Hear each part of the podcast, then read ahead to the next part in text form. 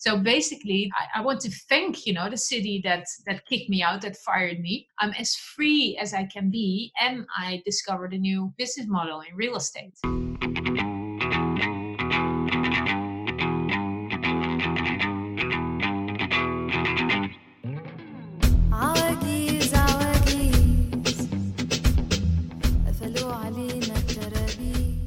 What's up, you guys? My name is Mikkel Krashovsky, and welcome to episode 82 of That Remote Life podcast, where we hear from location independent entrepreneurs and professionals so you can learn to quit the cubicle and live life on your terms.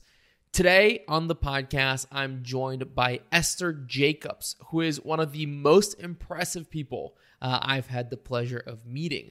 In the early 2000s, Esther started a nonprofit organization which helped raise over 16 million euros for charity. She's one of the youngest people to be knighted in the Netherlands, has published over 30 books, and for the last couple of years, she has made quite a bit of news because the Dutch government, the government that knighted her uh, a few years prior, uh, actually renounced her citizenship for being a digital nomad.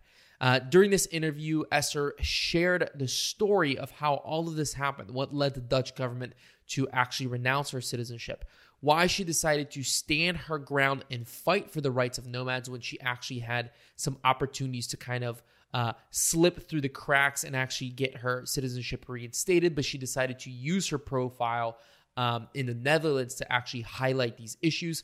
And we also discuss where she sees the future of the relationship between global citizens and digital nomads and countries and governments is headed, uh, how governments should handle uh, global citizens who don't necessarily fit into uh, the boxes as easily as uh, regular citizens. But before we jump into this interview, uh, I do have a new five star review to share with you guys. And this one is from Slappy ZSGH, who says, Remote work and business is the future of our working world. Mikko is on a hot topic here and something that really helps people break out of their normal routines to see, to see a new way of life. Thank you so much, Slappy, for that uh, review. I really appreciate it, and I'm glad that you are enjoying the podcast. If you're listening, uh, please head over to uh, your favorite podcasting app and leave us a review. Or if you would rather uh, share this podcast with a friend, send them a text and say, hey, uh, I think that you would really love this podcast and send it over to them. I would greatly appreciate that. Uh, it's always good to bring in new listeners. But all right, you guys, I won't uh, wait off any longer. This is an amazing interview. I love talking with Esther. She's so impressive uh, and has quite an amazing story to share with you guys. So, without further ado, let's dive into this awesome podcast episode with, with Esther Jacobs. All right. Well, Esther, welcome to the show. Thank you so much for being here. Yeah, thank you for inviting me. I am uh, super excited to talk to you. And I was doing, you know, research for this episode. And I went to your website, as I do for every guest. And you know how everybody on their websites has that uh, as seen in, you know, like little bar on the website. And I'm always used to seeing, you know, like Forbes, uh, New York Times, maybe something like this. And then I noticed that on yours, you have Survivor and I've never seen that before anywhere else. And then I dug in deeper and I found out that you were on a European version of Survivor. Is that did I mess something up there or is that true? No, it's true. It's true. I survived for three and a half weeks on an uninhabited island in Malaysia for the European Survivor show. It's been a while ago, but I still vividly remember. Yeah. So okay, we we we need to touch on this a little bit because I just found out about a month and a half ago that my fiance has never seen Survivor, and so we started watching like the original Survivors, like the first seasons. How like why did you decide that that was something you wanted to do, and like what was the process to get onto Survivor? Well, it wasn't that I actually wanted to participate in Survivor. It was more that I was trying to get away from the situation I was in. I um, I had collected 16 million euros for uh, charities in the Netherlands, and then I found out that those charities didn't want to share how they spent that money. So for seven years altogether, I was in the cha- charity world trying to promote transparency, while most of the charities didn't want me there. So it was it was very very difficult and I was tired and almost depressed, and I just wanted to get away. So one day I was driving away from a charity uh, conference, and in the car there was this radio announcement this is the last day to apply for a survivor. And I was like, two months of an uninhabited island of no emails, no charities, you know, and I just applied. And because I was quite well known at that time in the Netherlands because of this charity collection, I think I stood out in all the thousands of applications and I got invited for an interview. And of course, the interviews, you know, you have to fill out 25 pages of, of you know, information and you have to stand out as well. And um, um, I was very honest. So when they asked me, okay, so if you're in a group of people and uh, you find uh, some food, how are you gonna go about, you know, dividing the food? And I'm like, I'm not a people's person and I eat every two hours. So I think by the time I find a mango, I think I will have eaten it, you know, during the discussion of how we're going to share it. And they looked at me like, because I think everybody gives socially acceptable answers and they're looking mm-hmm. for people who will make um, like drama or discussion. Yeah. And I didn't know and I didn't think about it. You know, I didn't want to join Survivor. I just wanted to get away and I was very honest but before i knew, knew it i was flown to malaysia to you know to be actually normally survivor for people who know are two groups on two islands and then they have to vote off people they have to do contests to win food to gain immunity whatever so it's those two groups of people but every year there is uh, a surprise something hidden and in my year they hid two people in a cave and that was me and somebody else. So for two weeks, I was hidden in this cave without meeting any other participants, without food, without contests, without anything. And the others didn't know that we were there. So when we were finally presented, the rest didn't want to accept us. And then they used that situation to create you know people to leave their comfort zone because friendships have been formed. You kind of know mm-hmm. where you stand. They changed all the rules. They mixed up all the groups. They made us leaders put us on a platform with a medallion around our neck and a flag in our hand and said that you know they couldn't vote us off. We were we had immunity. So my group was just infuriated with all these changes and they projected it onto me. They didn't want to meet me. They didn't want to shake my hand. They didn't want to talk to me. They didn't want to uh, share their food with me. So it was war from the beginning. That was exactly what the production wanted.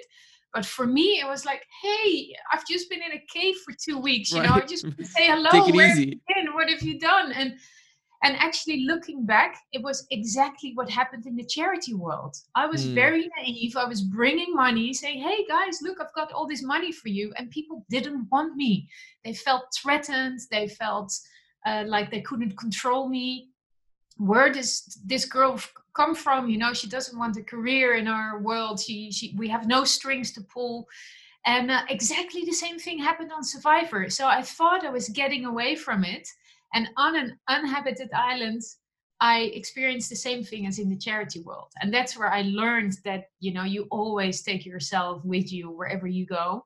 And the same patterns will play in your work, in your relationships. And so ever since I even used the survivor experience in my, you know, TEDx presentations, uh, keynote speeches, the books that I write, because it's it's such um an interesting uh, view on humanity, on, on group behavior, on personal development. So, all in all, it's been an interesting experience, but I wouldn't really repeat it. you obviously had a pretty intense experience. I think even for like a regular survivor experience, it sounded like you had a much more intense experience of that. So, was that kind of like the key lesson that you walked away from it and that you've brought back into your life is sort of these like really understanding and having been through very difficult like like people kind of situations? Like like what is the thing that you feel like you've walked away with the most from there?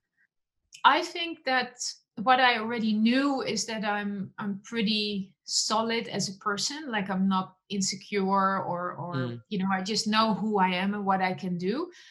But this actually this experience confirmed that to a degree that i wasn't even aware of because why did people get so unsettled by me is because I was just being me. And apparently, everybody plays a role in those um, in those things, shows, these reality yeah. shows. And that's also what the production stimulates. So the production couldn't believe that I stayed in this situation. And every day they talked to me and they pretended to be nice, like, hey, Esther, how are you doing? How are you coping? Do you think you can last another day? You're so lonely. Everybody's against you. And I was like, well, I, I hate this situation. I feel very lonely, but you know, I'm just hoping that somebody will see the light today and that things will change. And while they pretended to be caring, the moment I said that, they stood up, they walked away with the walkie-talkie. Says, "Yes, we're on. The show can go on. You know, she's uh, going through another day." And so I realized that the only person I could rely on was myself. You know, I was very, very lonely, but I knew the reactions of the other people were were unfair and unjust. Even though everybody was saying that I was wrong, I felt that you know I wasn't, and that it wasn't fair what was happening. Mm. You mentioned um, that the reason that why you wanted to go on Survivor was because you were running this charity, and uh, that was called Coins for Care. Can you talk a little bit about what that was? Because it sounds like uh, a pretty interesting uh, kind of uh, charity to run. And how did that lead you to, you know, become location independent and sort of join the, you know, quote unquote, quote unquote digital nomad movement? Well, actually, the digital nomad thing already happened before. Um, ever since I was like 17, I've been traveling, um, traveling by myself without a plan, without a lot of budget, and just, you know, before it was digital and before it was popular, I was already uh, doing this. And actually, for this charity project, I stopped traveling for a while because um, mm. when the euro was introduced in the Netherlands in, in 2002, I realized that we all, as frequent travelers in Europe, we all have this reserve of foreign coins that normally you think you'll bring to Germany next year or to France next year, and you always forget, but you know there'll be another year. And with the introduction of the of the euro, we couldn't do that anymore. So I realized people had coins, um, paper money they could exchange for euros, but coins they couldn't. So um, I thought if I collect all these leftover worthless coins uh, for charity, then people have a reason to give it away. And I can um, maybe if you cannot exchange a handful of coins, but a truck full of coins, you know, for charity, they will have to accept. So that's how it started. And of course, it was very difficult. I had no experience. I didn't know anybody. Nobody knew me. It was before the internet. So everything had to be done by fax and letters and whatever. It was really complicated. And um, but in the end, um, it's a long story. But in the end, I did get like um, 4,000 locations in the Netherlands, like banks, supermarkets, gas stations, uh, where I could put boxes where money was collected. And I had a thousand volunteers that would empty those boxes and take it to 150 collection points. And then there was a company in England who hand sorted all this money and took it back to the country of origin in exchange for euros. And altogether, that resulted in 16 million euros. Wow.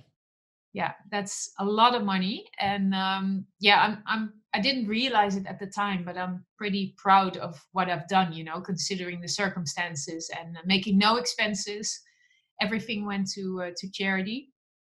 Um, and um, I even got knighted by the Dutch Queen for this. I was one of the youngest people ever uh, to be knighted. The other young people were like Olympic uh, gold medalists, uh, and uh, and I was just you know a girl next door who did something for charity. But um, yeah, it was a huge experience. Also very difficult, and and also like I said, the charities didn't want me around because I did everything different and faster and cheaper than they did. So instead of being happy with the money that I brought them, they were kind of resisting and trying to stop me. And it was really, it was so um, disappointing and, and depressing that I just wanted to get away after all these years. And that's where I ended mm. up on, uh, uh, on the uh, Survivor Island. The reason why I wanted to talk to you for this for this podcast, and that people haven't really heard this yet, but you were actually kind of, uh, if I can say it this way, kicked out of the Netherlands. They they kind of didn't want you as a citizen anymore. You started this amazing charity uh, raised all of this money, and uh, on top of that, you've been knighted by a country. How do you go from being knighted in one country to then that same country kind of saying like you're not a citizen anymore? Because you know this is really important for a lot of people that like i've been talking about this a lot recently like i mentioned before we kind of hit record is that you need to have backups and people I'd never heard of that happening to somebody before. What happened to you? So how do you how did you go from you know being knighted by the Netherlands to then kind of like not really being recognized as a citizen by the Netherlands anymore? Yeah, that was a big surprise for me as well. There were like 10 years in between, but I was living in the same city that I was knighted in by the mayor, by the queen. And I was an honorary citizen, you know, and, and I traveled a lot because after the, the charity project stopped, I resumed uh, traveling again. So I spent quite a fair amount of time outside of the Netherlands. Uh, I own a home there I paid taxes. I, you know, I was insured. I had bank accounts, everything. And one day I just went to the city hall to renew my passport, um, like all the other years before. And they told me, uh, Excuse me, we cannot renew your passport because you don't live here anymore. And I was like, That must be a mistake, you know, tell me what's going on and then we can set this straight. And said, No, we cannot show you your file because it's privacy protected. And I'm like, uh, It's my privacy. it's your file, right? my file, but they wouldn't show it to me. So I had to wait for people to contact me, and they didn't. And there was like an investigation going on against me. And they put a fraud team on me. But I'm like, fraud, you know, that's when you don't pay taxes or you take money illegally. And I was paying taxes. I had my own home. I was an entrepreneur. Everything was legal. But later I found out that when you're an exception, they don't have a box or a team for exceptions. They only have a team for fraud. So they put me in the fraud team and then the whole machine mm. goes off you know with with home visits with with checking everything. All your accounts are frozen. Um, and basically what i found out much much later is that there is a law in the netherlands and most countries have a law like this that if you spend less than four months or six months in some countries in one location then you cannot be registered there because they assume that you live somewhere else. So even though oh. I could oh. prove that this house in the Netherlands was my fixed base, that I kept my stuff there, I traveled, I always came back there, I didn't live anywhere else, they wouldn't accept it because they said this is the law. So I tried to reason with them it wouldn't work. It became like really really big. I didn't have a passport anymore you know? I couldn't travel. I mm-hmm. couldn't visit my father for christmas. So i put some pressure on them. And because i knew so many journalists from the the charity time i informed them. And they started questioning you know the mayor and uh, posting in front of the town hall and that the city was really not happy with me. And at one point i wrote a blog about my situation and I published it on Sunday night. And on Monday morning, the next Monday morning, the ministers were asking questions in the government about my situation. So for three weeks, they had meetings on my case. And their conclusion was that this law of this four months was not really meant for people like me, but technically the city had applied it correctly. So there was nothing they could do for me. And at that point, I got deregistered from my own house in this city. And in Holland and in most countries, the registration of everything is tied to your permanent residence address. When mm-hmm. you don't have a permanent residence address, everything collapses. So I lost my pension, my voting rights, my health insurance, my bank accounts, my uh, company got deregistered from the Chamber of Commerce, my phone plan got cancelled. Everything collapsed and there was nowhere I could go. There was not like a higher office or a window or wherever because the ministers had already decided. And in the whole country, there was only one organization that kept saying, Miss Jacobs, to us you are and will always be a cherished citizen of the Netherlands. Oh, was and the taxes? Was the taxes. You're right.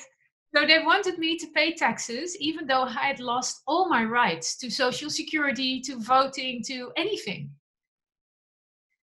And it took three years to finally come to a settlement with the taxes. So now I officially don't pay taxes anywhere and I officially don't live anywhere. And I think I may be one of the very few recognized uh, non existent people. so hold on. So, what do you, because this is the part about your story that really kind of confuses me because you were deregistered by you know your country even though they said like we understand that this is not about you but you know they kind of like you know said oh well you know we'll, we'll pass it on to maybe like the next people uh, to deal with your case. So how did you obviously you're now able to travel you've been traveling since then how did you kind of solve this and set yourself up as in like you know how did you get passports again that kind of stuff?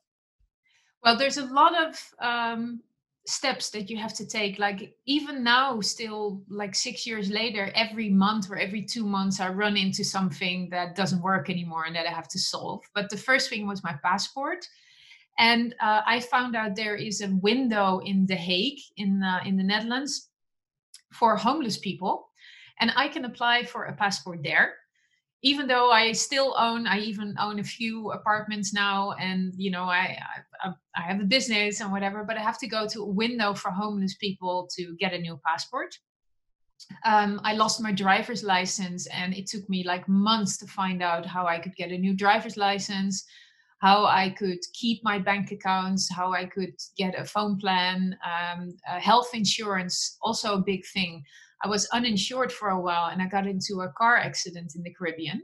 And then I realized how important health insurance was. So I kept looking and looking for solutions, and expat health insurances don't cover because you know they keep asking to what country are you uh, uh, transferred, you know, and I don't have another country. So I was in Mallorca in in Spain where I spent some time in the IKEA, and in the IKEA family section, there was a big flyer talking about health insurance. And in the end, I got health insurance in IKEA family Mallorca, which covers me worldwide and which is even cheaper than most of the private health insurances that most people have. Wait, so I- IKEA has their own health insurance? No, it's IKEA family and then only on the Spanish islands, not on the mainland. So it's really, really, really like restricted. But it's like a product of IKEA. No, it's actually Mapfre. It's a big uh, insurer and they kind of, I don't know, licensed it or, or branded it IKEA family. So in IKEA, you can get this insurance and it's, I think, 72 euros per month with worldwide coverage. So wow so so step by step i found solutions for everything but w- once you have a solution for one thing the next thing is falling apart. So it's definitely not easy. My goal has never been uh, to avoid taxes. I was happy to pay taxes and to have this you know this this structure with with pension with social security with you know just some foundations that everybody has and, and kind of takes for granted but I wasn't allowed to, you know, to stay registered. And there has even been a, a, committee commissioned by the, the ministry in the Netherlands to research this problem of digital nomads and if there is a solution. And there was a very easy solution to have people register on a digital street. So if I want to stay registered in the Netherlands, I could register myself on digital street number one, and then I would pay taxes. I would be, you know, people could find me. I would be registered. I would be a citizen in the Netherlands without an actual street. But the ministry that had actually commissioned this research then uh, took distance from it and said, no, no, no, we're not going to do it. So they don't want a solution. They want the problem to go away. And we all know that the number of people becoming location independent gets bigger and bigger. So that puts uh, some other countries uh, in you know in in the spotlight like estonia who's providing services for people like us and uh, more and more countries are are uh, like inventing digital nomad visa now and so i think countries that react positively to this will have you know a lot of benefit from it and countries like the netherlands that have always been exploring countries uh, now suddenly are very conservative in this uh, area And um, I hear regularly from journalists and people working for the ministry that I'm still a headache dossier. You know, whenever my name is mentioned, they go like, "Oh, please, no." so now, both in the charity industry and in the Dutch government, I'm like a, a no-go area. Even though you know I've done nothing wrong, I'm just trying to change things for the better, make things more transparent. Um, help to see opportunities and, and seize opportunities that this new world offers. But not everybody is open to that. And i think that's also a reality that we have to cope with um, and not try to focus on the things that don't work but try to focus on the things and the people that that do want to move forward. And that's something that i keep telling myself because you can get easily frustrated and burnt out when you keep focusing on the things that don't work. But i'm always here when when some ministry you know wants my help with as like the wild card they put me in all kinds of brainstorm teams and um, think tanks. I'm always there. I'm always willing to contribute and um, i don't have any hard feelings but i keep communicating my story because i think it's important um, that governments and people know what could happen. And there's a lot of ways around this, you know, to register somewhere else, secret, whatever. But I thought since I'm in the spotlight anyway, let's make it very transparent. And I said, okay, if you say I cannot live here, then tell me what to do. Where should I register? What should mm-hmm. I do? Mm-hmm. And nobody can tell me. And I keep asking that question because I know there needs to be a solution for future digital nomads. Those boundaries that we have the borders that we have are artificial. Mm-hmm. you know you see them on a map but in reality you don't see them. And the more um, fluid our world becomes with with internet and cheap plane tickets and the same currencies like we have the euro now the, the more fluid these boundaries become and and young people don't even realize you know everybody speaks english and what is the difference between somebody living five kilometers from a border on one side and five kilometers on the other side? Why are there different laws? Why you know are they not allowed to cross? Why do they have different currencies? It's it's not realistic anymore because travel is so easy and and frequent. Of course now during covid it's a little bit different but uh, it's you know there are no boundaries. Why do we create boundaries instead of seeing opportunities and trying to make things better. Yeah, I think that has um, you know, I kind of um it's kind of similar to like large corporations to startups you know is like these large businesses they might see like a small like subset of people that are not really interesting to them because they have such bigger issues to like deal with but smaller countries function a lot more like startups and like you know you mentioned estonia that uh, innovative um, mm-hmm. not resisting to change but seeing it as an opportunity. I think that's big things yeah. And you see bigger companies also starting to disappear you know they're they're having really difficult times. And the the foundations that they were built on and that that those registration systems were built on were very valid you know uh, a few decades ago because mm-hmm. everything was location based and everything was size based and everything was growth oriented but times are changing and and nowadays a small foundation and flexibility and, and innovation are more important and you also see a lot of startups and people move forward with plans that are not complete yet because you cannot wait until something is perfect you just have to mm-hmm. move mm-hmm. and, and keep moving and adapt while you're moving because nothing is going to go is, is going to slow down again it's only going to go faster so I, people listening might be a little bit um, confused or frightened at this point because your story doesn't sound very different from my my own story or a lot of other people's stories. So how come like why did this happen to you but it hasn't happened to so many other people who are digital nomads and are maybe US citizens but don't really spend a lot of time in the US? Well, every country has different rules, um, but I found out that a lot of people, when they go travel, they just register with their parents or friends or neighbors, whatever. And most of the time, you know, the government never finds out.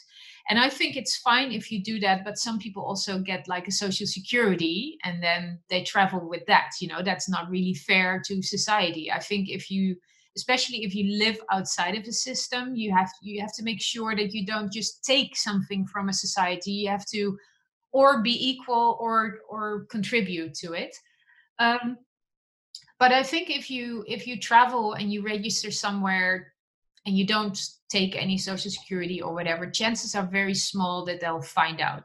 What happened to me is i had my mail forwarded by mail with a sticker and i found out in holland and many other countries if you have a, a letter from the tax service or from the government and you want to forward it the mail service doesn't forward it but they send it back to the tax service or the mm. government and that's where the, the exception slash fraud thing starts. They don't think hey what could be happening let's contact esther they think fraud and they start this whole thing mm. that you the machine that you can't stop. So you you almost raised the red flag for them and they caught you. You like you might have kind of been able to you know go under the radar for them had that not happened.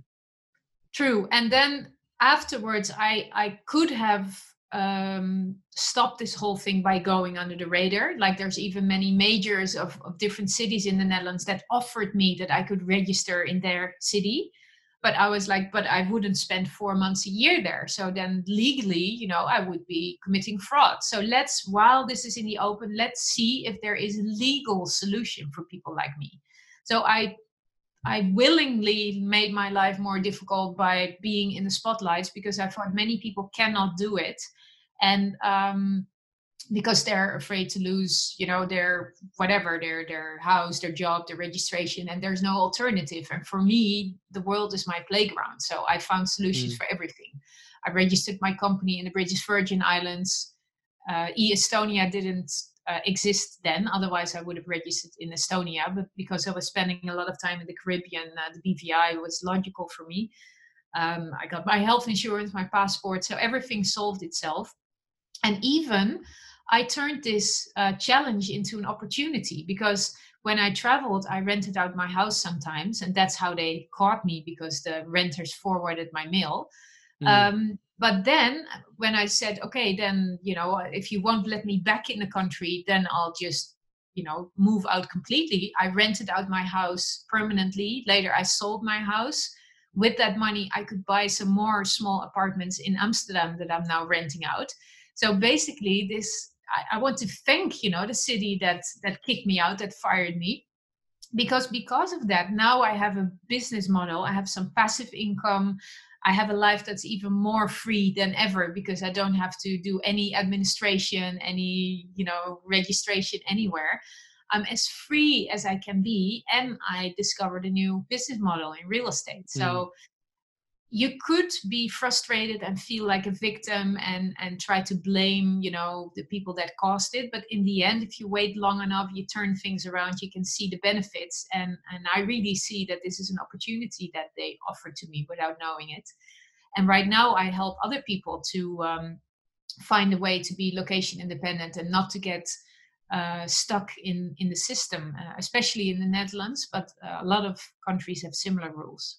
Mm-hmm where do you see you know you, obviously you're very involved on this topic and in trying to force governments to kind of recognize us as uh, you know citizens that they need to figure out how to work with. Where do you see this going in the next 10 years? Obviously covid has really accelerated um, the adoption of remote work. And with that, I think there will be more and more people who decide that, hey, I'm working remotely now. I don't even have to be here. I can be, you know, in another place. So I think the number of digital nomads and location independent people are going to rise as well. Where do you think this goes in the next 10 years? Like what are kind of like what's the light at the end of the tunnel that you're that you, maybe you're seeing or, or not seeing the government's starting to recognize? Just where do you see that going? Well, I think it's gonna take a while because even now with remote work everybody is like okay this is temporary. And if you ask a big company they start talking about yeah yeah but if our employee works from indonesia then we have we have tax laws and we have uh, responsibility and liability and whatever. It's it's only going to be temporary because this is not a you know a sustainable model. So they they keep putting barriers but that's what always happens with change right? The conservative parties or the bigger parties um, the traditional parties, they only see problems. But this is a movement that cannot be stopped. Even before COVID, um, if you work remote in Amsterdam and you have to rent an expensive apartment and, and you know you can work from home then you can also work from a co-working space and then you can also work from berlin or from South America or from Thailand with a lot less expenses. And then, you know, people say, oh, it's not fair, the competition, you know, digital nomads, whatever. Well, you can try protect your market, you can try protect the old fashioned system. But if you look at it from a from a world perspective, things are going to change. Mm-hmm. And it's better to be prepared for it by experiencing remote work now while you're maybe still employed or while the world is still confused, and then see opportunities and set yourself up for the future because this is the future. Whether travel will be restricted or not, you can do a global, how do you say, geo arbitrage. You know, you can mm-hmm. make your money in one place and spend it in another place. You can uh, register in one place and live in another place. You can have your company in one place and your taxes in another place. So you can pick and choose what works best for you. And countries that uh, move quickly and offer interesting uh, options will be the countries that attract more digital nomads and they're not just hippies with a laptop there's also like real entrepreneurs with real businesses uh, and, and real money that will contribute in the form of taxes or knowledge to the countries that they settle in. What are so some of the countries? yeah, I I mean I I completely agree with you. Like uh I I saw this article recently that said uh that when the car came out, there were all these laws that tried to actually make it really difficult for the car industry to take off. Like there are all these like uh, you know, people who are protesting the car because it's going to be so dangerous and so loud and that kind of stuff. And I feel like, right. And so I feel like we're so, we're in that part of remote work where everybody yeah. else is like, no, this is going to be too difficult. You know, there's too many issues and that kind of stuff. But eventually, just like the car, I think is going to take over. What countries do you think are doing a good job so far of, like you said, being nimble and kind of uh, instead of trying to like like squash uh, these new issues that are popping up, kind of like embracing them and rolling with them? Uh, well, the most famous one is Estonia, of course. They're really advanced. They they just launched um, a digital nomad visa as well, so people from outside of Europe can can register in Estonia, and then they have access to Europe for a year, which is brilliant. And now during COVID, I've heard of a few Caribbean countries that have also Barbados. They're also looking. Yeah, Barbados, uh, Curacao is looking into it and there's some other uh, places. Um, but so far, I think uh, Estonia is the most advanced because everything is digital. You know, those other countries require you to actually visit the country, which is also an advantage because then they have money coming in, of course. And I know there's some other countries that are investigating these things, and um, um, yeah, something will happen. But of course, now the priority is not uh, there. Um, which also means that if you do move quickly as a country, that you're really standing out. Mm-hmm. So yeah. I think this is an invitation for maybe the younger, smaller, more digital countries to look into this issue and to offer solutions. Um, think about it: a digital nomad will that registers their company somewhere will spend money on registration or on accountancy fees. Uh, if they actually visit the country they may you know they go to co-working spaces they rent um, a place to stay they they maybe hire people they you know they they go out to eat. Um, there's an influx of money and brain power because they connect to like-minded people and new initiatives may um, may start yeah i think um unfortunately, I'm a bit of a pessimist when it comes down to these things. And I think that most countries are going to wait until the last possible moment to kind of like make these things happen. But I am very excited about the countries that are smaller, that are nimbler, like Estonia, that is kind of seeing the future written on the walls and is taking action now. Um, before we kind of wrap up, uh, for you know people that are listening that aren't already immensely impressed by you, you know, having raised so much money for charity and being knighted uh, in in the Netherlands, uh, you're also a big time author. You've published over 30 books, uh, which is crazy. What are you uh, working on at the moment? And you've mentioned your business several times. What is your business today that people can check out if they're interested? Well, I actually, after the charity project, I became a speaker. I was asked to, to talk about not only charity, but how to um, get big results with limited resources. And I gave over a thousand keynote speeches and two TEDx speeches. And more and more people started to ask about my personal experiences. So what choices did you make? How did you realize your dream? How do you achieve the results?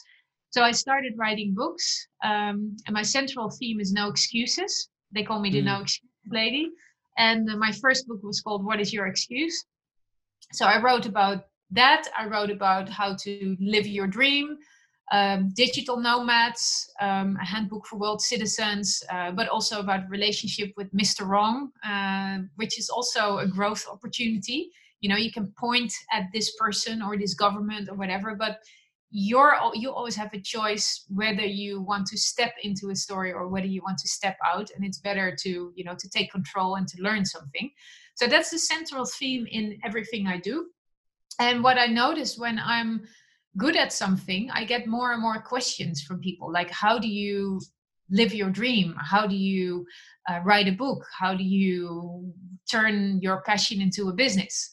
So, whenever I get more than 10 questions, I just organize a workshop or something, or I write a book about it and then workshops or retreats. So, I don't have a business plan or a business model. I just listen very well to what's going on in the world around me and the questions that I get. And the last few years, I've been helping people to write their book uh, in one week. I organize writing retreats in uh, Mallorca, in Curacao, in the Caribbean, and in Thailand and I um, already wrote a small guide about how to write your book, but now I'm just publishing my real book. This is how you write a book with all the examples and tips and experiences. And I've just recorded an e course about that as well. So, uh, writing your book is really one of the main things because whatever you do, whether you want to become a speaker, whether you're in charity, whether you're an entrepreneur, you always need to communicate. And um, a book uh, gives you the, the authority as an expert. It also helps you to summarize your your knowledge. You you leave like a legacy, and it can be the basis for a speech, for an e-course, for training, for presentation, whatever.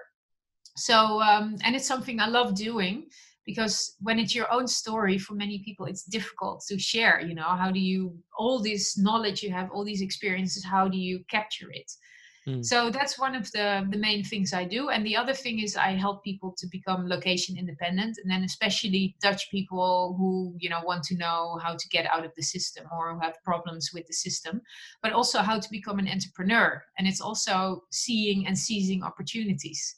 Mm. So, uh, for example, I organized, uh, I found cheap cruise a few years ago and I organized an inspiration cruise. I had 15 entrepreneurs who joined on a crossing from Spain to Brazil. And it turned out it was the same boat as the first Nomad cruise. So all these nomads had paid and signed up for the Nomad cruise, and I actually got paid by the people who joined me on that cruise. And then I had to spend the winter in South America. And on the way back, I did the same thing. Again, I had 15 entrepreneurs. And since now uh, cruising is probably not going to happen uh, for a while, I thought, what is another thing that I would like to do? And one of the things on my wish list is to walk the, the Cinque Terre, the, the five uh, mountain villages in Italy. So I just posted on Facebook if I go um, do this walk, who wants to join me? And I called it Walk Your Business instead of Cruise Your Business. And I got like 60 people who are interested. So I think uh, in April next year, I'll organize a, a walk your business trip to uh, to Italy. And just for fun, I recently uh, bought a piece of olive orchard in uh, South Italy, just because I, you know, as a person without roots, I like the idea of having some land and some olive trees. And now I have so many people interested in in experiencing this life that I'm probably going to do kind of a crowdfunding thing to build like a tiny house on it, and then I can rent it out to people. I can organize events there so whatever happens to me, I just do what I want to do. I follow my mm. passion and I communicate about it. This visibility is very important. And then people who are interested in the same thing will connect and something may um, emerge from that. And mm. it may not, but then I'm still doing what I want to do.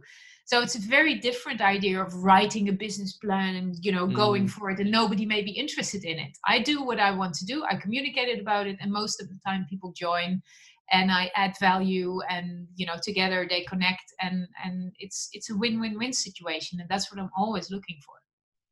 Yeah, I think that's like the the really amazing thing about the internet is that if you're interested in something, there's probably going to be other people interested in it as well. So you can truly like, you know, this idea of like the passion business, you know, that you can be really interested in something and build a business around it. And there will likely be other people that will join you on that. Um, but in wrapping up, Esther, thank you so much. Um, I appreciate you uh, coming onto the podcast. Uh, I'm going to have links to everything that you mentioned uh, on the website, and um, yeah, thank you so much for for coming on. I really appreciate it, and uh, all the best. Uh, and I will have a like I said a link to your website in the podcast show notes. Esther, thank you so much for coming. Uh, I really appreciate it. Thank you. It was really nice. Thanks.